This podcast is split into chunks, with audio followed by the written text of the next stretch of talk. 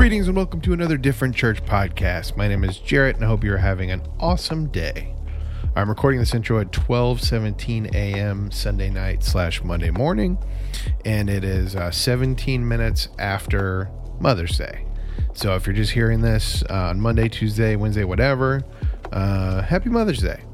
And uh, we had a really great service. We kind of stripped down the music a little bit and just had Guyana on guitar and vocals, uh, Matt on sax, and Nat on cajon.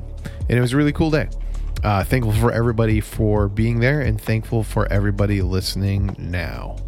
Uh, this is one of the rare occasions where I don't really have any announcements. We don't have anything going on.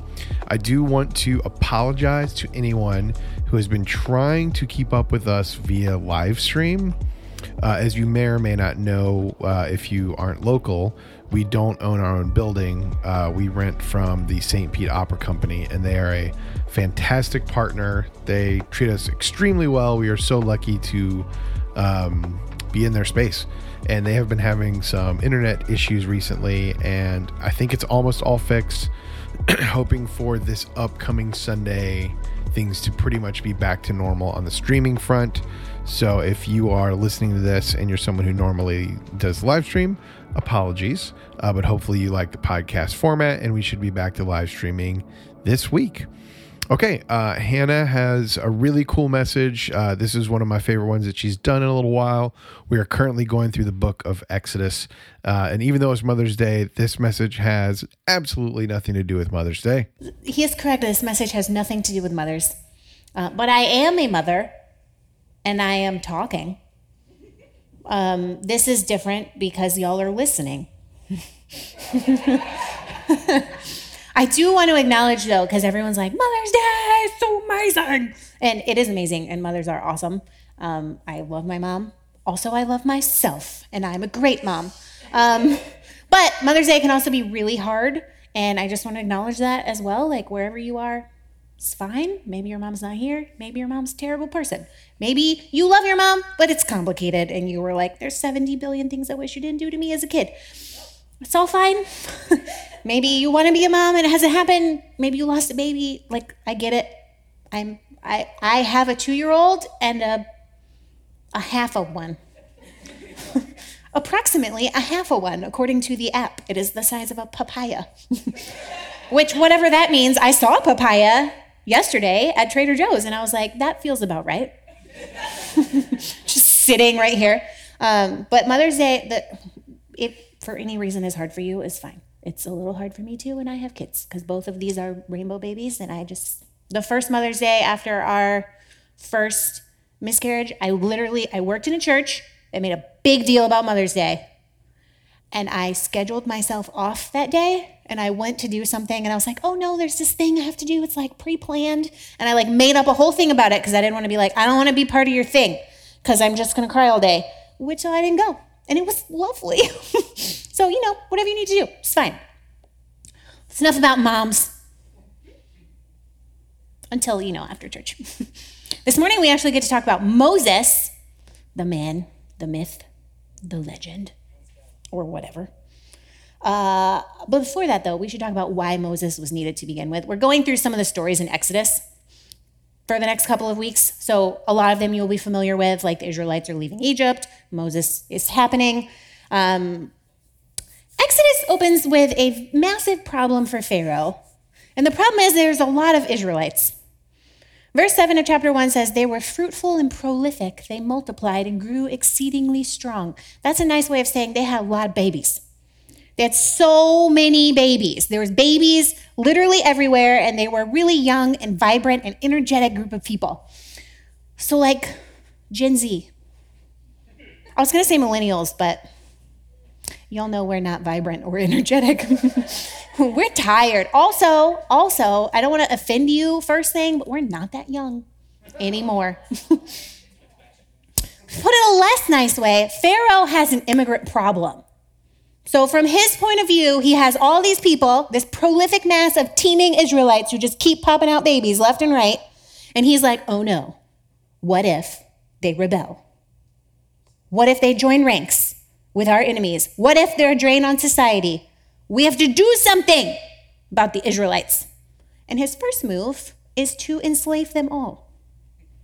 Kind of a crazy first move, if you ask me. You like sit down with a meeting with your board of Egypt, and you're like, hey, we have quite a lot of Israelites, and they're very into having babies. So there's going to be more of them very soon. What should we do about them? Maybe we should ask them if they're planning on taking over Egypt. No, no. Instead, we should make them our slaves. So that's what they did. It escalated very quickly, um, and also was a very bad move. Bad move, Pharaoh. Pharaoh unwittingly is picking a fight with Israel's God, who specifically commanded the Israelites to be fruitful and prosper and have lots of babies. And we actually don't need to go very far, only five verses later, to find that this strategy backfires wildly. So the more Pharaoh oppresses the Israelites, the more babies they have. I don't know how that works, but it works. And at this point in the story, okay, we have we have lots of Israelites. Pharaoh's like, "Oh no, what do we do?" I know. Forced slavery. And then the Israelites are like, "Oh no," but then they still have lots of babies. And then women enter the story. And there's five women who step up and all collude to undermine Pharaoh. There's two midwives, Shiphrah and Puah. There's Moses' sister and his mother, and Pharaoh's own daughter. So, when enslaving the Israelites backfires, they keep having a ton of babies. Pharaoh's next move is to order the Hebrew midwives to kill all the Hebrew boy babies. Presumably because boys grow up to be soldiers, all of them. Um, and of course, the girls can live because I, I don't know. I don't know what Pharaoh's logic is here. Maybe they're all going to be servants or concubines or something. It's interesting to me that the midwives' names are given we have Shiphrah and Puah, these midwives, and Pharaoh's name is not given. Has anyone ever noticed that in Exodus? That is intentional. And it is important because the women are being remembered and Pharaoh is being purposefully forgotten and shamed. And he's further shamed by being completely outwitted by two Hebrew midwives. Rather than carry out his orders, it says the midwives fear God and they let all the baby boys live. And when Pharaoh confronts these midwives about it, they flat out lie to him and insult all Egyptian women for good measure. This is what it says in verse 19.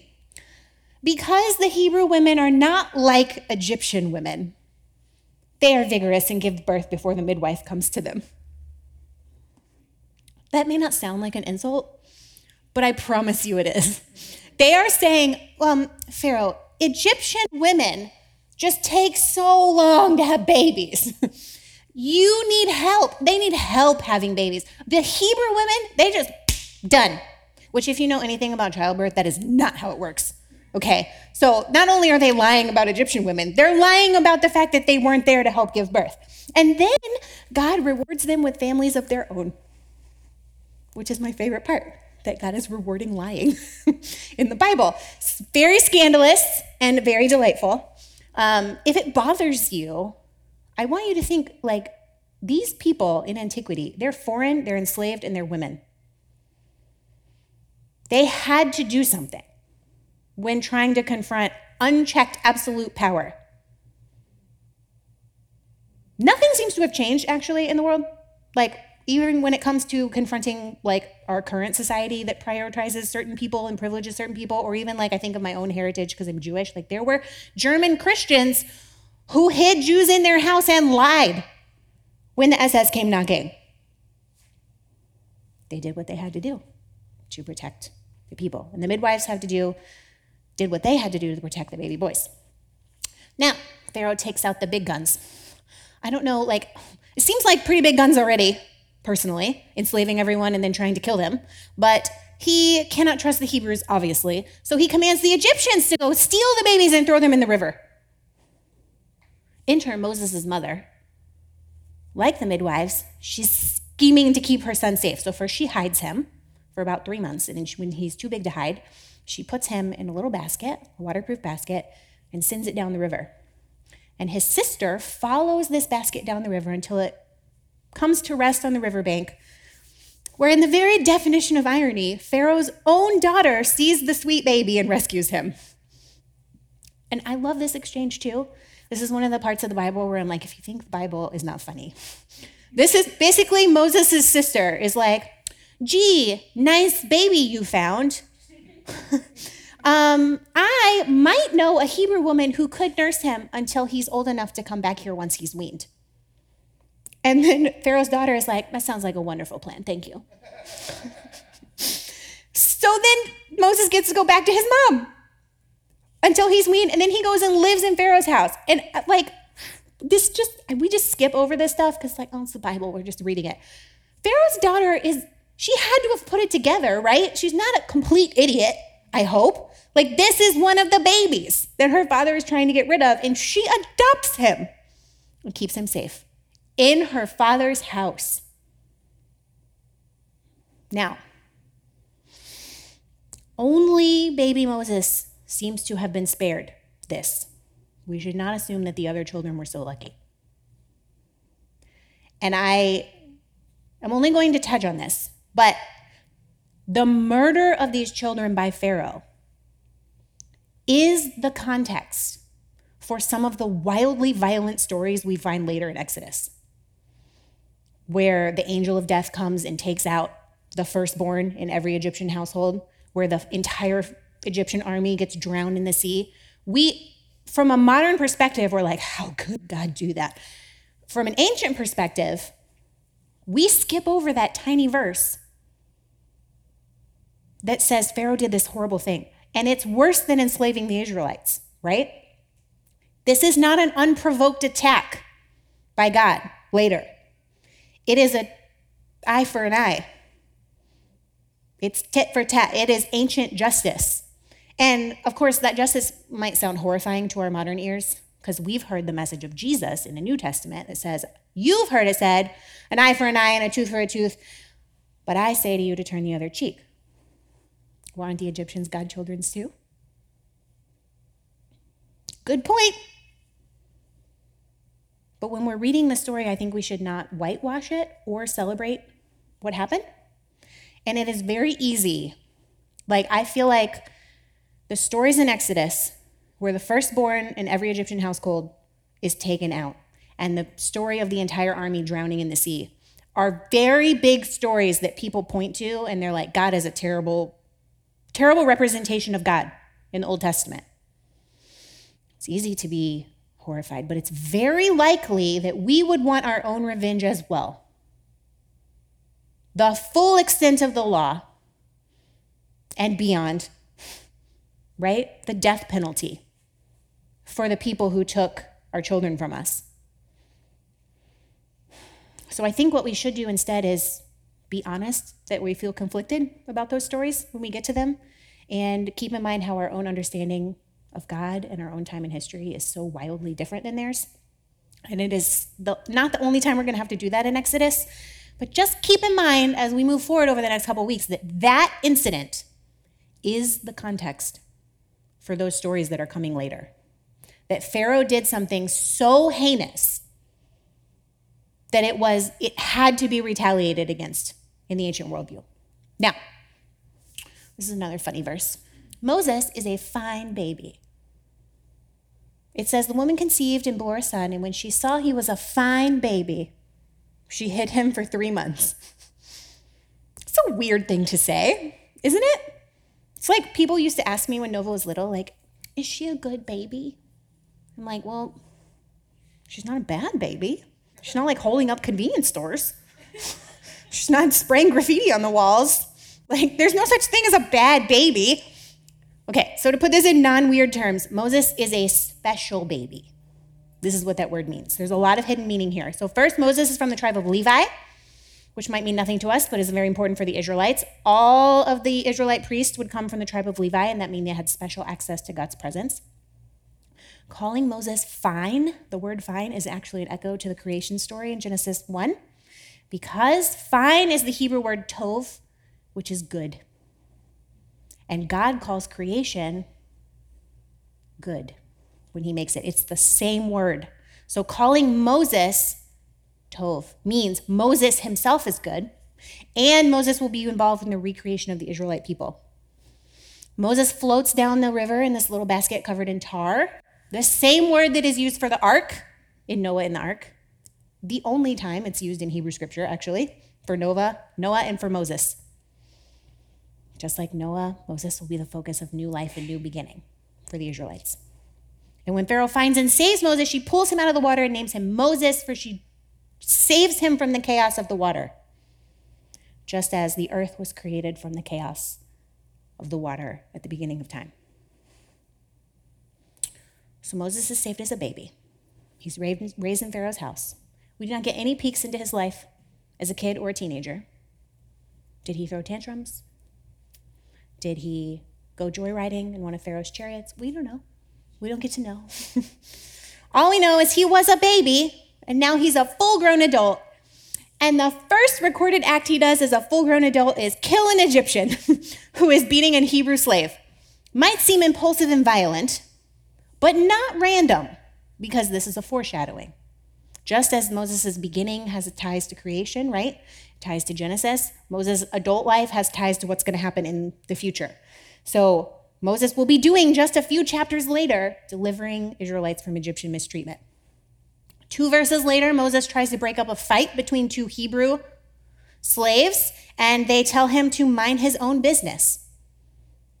Not very nicely. Um, in fact, they say, Who made you ruler and judge over us? Are you going to kill us like you killed that Egyptian guy? Which is just a foreshadowing of how they're going to act for the rest of Moses' life. He's so lucky. The Israelites do nothing but antagonize him and harass him and complain to him um, and actually threaten his life at one point um, forever till he dies. what a lovely life he has. Probably at some point, I just imagine Moses being like, This is what you saved me for. Should have let that basket sink to deal with these people. Pharaoh finds out that Moses kills the Egyptian, presumably wants to punish him. He can finally get this guy out of his house, right? Moses immediately skedaddles across the desert in the Sinai Peninsula to a place called Midian, where he gets into another fight with some shepherds and then meets a, his wife, named Zipporah. Weird series of events. Again, not random. This is the exact journey that Moses takes across the desert in the Sinai Peninsula into Midian, the same journey that the Israelites will take exactly when they leave Egypt. While Moses is off gallivanting and getting married in the desert and like doing whatever with some sheep for 40 years, the Israelites are being buried alive in Egypt. So, chapter 2, verses 23 and 25 says The Israelites groaned under their slavery and they cried out. Out of their slavery, a cry for help rose up to God, and God heard their groaning and remembered his covenant with Abraham, Isaac, and Jacob. God looked on the Israelites and God took notice of them. The English translation of those last two phrases, God looked on the Israelites and God noticed them, is really wordy. It has a lot more punch in the Hebrew. It's like God saw, God knew. And this is a key moment in the story. It's a pivotal turning point because now we understand why God has to deliver them to keep the promise God made to Abraham. Way back in Genesis, God swore to give the land of Canaan to Abraham's descendants. And God and Abraham made this ancient legal contract. So, a long, long time ago in a desert far, far away, there was no such thing as law enforcement. There's no such thing as like you get to sue the person who like didn't do whatever they said they were going to do to you. There's no small claims court, nothing. Right? So there's no way to make sure that someone's going to keep their word. All you have is someone's word. And so important contracts were often consummated by a ritual in which several animals would be slaughtered and cut into pieces and laid out on the ground, like in two sides. And then both parties would walk through the animals and recite out loud what they were going to do, whatever they were promising. So normally this would happen between like kings and their subjects, rulers and their serfs, whatever, or even two equals. They would go through these things. The meaning is clear right? If I fail to do what I am saying out loud that I promise you that I will do, may it be done to me as is done to these animals. Like, if I go back on my word, you can kill me. And God and Abraham made this actual very same covenant.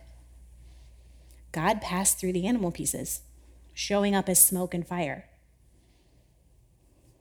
But, this is crucial, Abraham did not. Abraham didn't say anything. Abraham didn't promise anything. There's no if then clause. So even if Abraham or his descendants fail to keep their end of the bargain, it doesn't let God off the hook. God agreed from the original ceremony with Abraham to keep showing off on behalf of the Israelites indefinitely.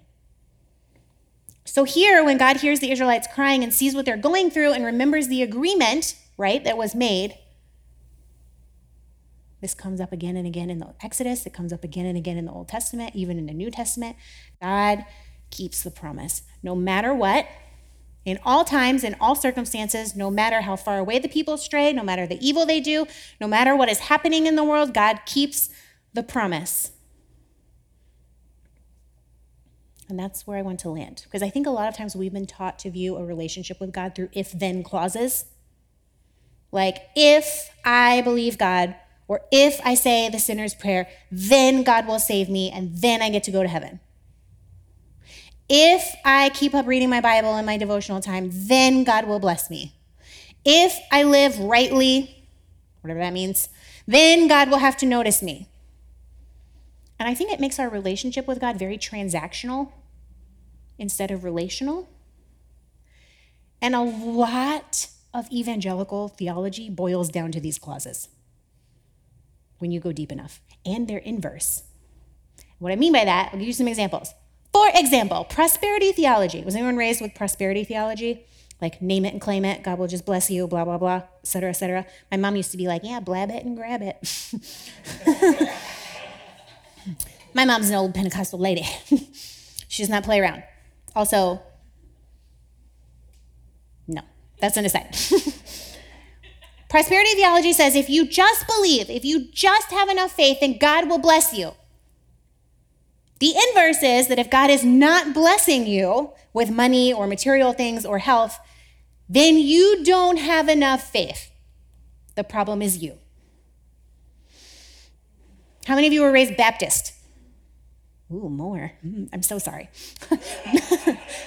Baptists that, you know, once saved, always saved. I love, just love that journey for us. Uh, that theology says if you believe in Jesus, then you get to go to heaven and nothing can ever take that away right? The inverse is if you used to believe in Jesus, but for some reason you've changed your mind or you aren't sure anymore or you aren't part of the faith anymore, or in some specific scenarios, if you aren't part of that church anymore, then your original salvation wasn't real to begin with. You didn't really believe, or you would never have fallen away. Charismatic dispensationalist eschatology, otherwise known as Left Behind series, says that God will come and rapture all the faithful away to heaven before the tribulation, which, aside from the problems of like the rapture not existing and Revelation not being at all about us, aside from that, the inverse is if you don't get raptured, you were not saved to begin with, despite the fact that you thought you were. right? Despite the fact that you've just dedicated your life to this. No, sorry. You were wrong. That has to be the answer because we have an if and a then, and the then didn't happen, so therefore, I could go on and on, but I won't. The inverse is always there in every one of these structures of thought. And what's interesting to me about the covenant that God made with Abraham in the Bible, and subsequently with all people of faith to come after Abraham, is that there is no if then clause. God essentially made a marriage vow I will be here for you, for your descendants, for all people of faith, for better or worse, in richer and in poorer, in sickness and in health, for all of time and beyond. Maybe that's what it means in the New Testament when it says, Love never fails. God cannot walk away from us no matter what, because God always keeps the promise. Y'all can come back up here. To be clear, I do think humans have the ability to walk away or at least choose a path of non interaction with God. Like, after all, Abraham made no promises during the ceremony. We have the free will to choose whether our path includes acknowledgement of and relationship with God or not. But this is the part I want you to remember. God already chose. God does not have to be bribed, begged, coerced, threatened, pleaded with, or dragged into a relationship with us. God already chose a relationship with us. God is already here. God is not going anywhere. This is the promise that God made thousands of years ago to humans, and the promise that God is keeping in Exodus. And here's the Israelites crying out in Egypt. It says, God saw and God knew. No matter where you are in your life or your faith or your mental health or your deconstruction or your trauma or your healing, it's the same. God sees, God knows. You have not been abandoned, and you will not for any reason. All we have to do is just continue our practice of faith. Get more open, more loving, more faithful every day. Because then we'll experience in our physical bodies the reality of those words. We'll know beyond a shadow of a doubt that God knows and sees us and that nothing can ever take that away. Liberating God, you set us free to live a life full of the fruits of the Spirit. Not fear, but love, joy, and peace. Not retaliation, but patience, kindness, and goodness. Not knee jerk reactions, but faithfulness, gentleness, and self control. With the Spirit as our guide, we will nurture the way of life in our souls. It is for freedom that we have been set free. Holy God, sometimes fear and old habits limit our sense of what's possible. Expand our imagination that we might live in the abundance of all you intend for us. Guide us not towards a shallow, temporary freedom, but into the ocean of grace and healing that will utterly transform our hearts and the world. Amen.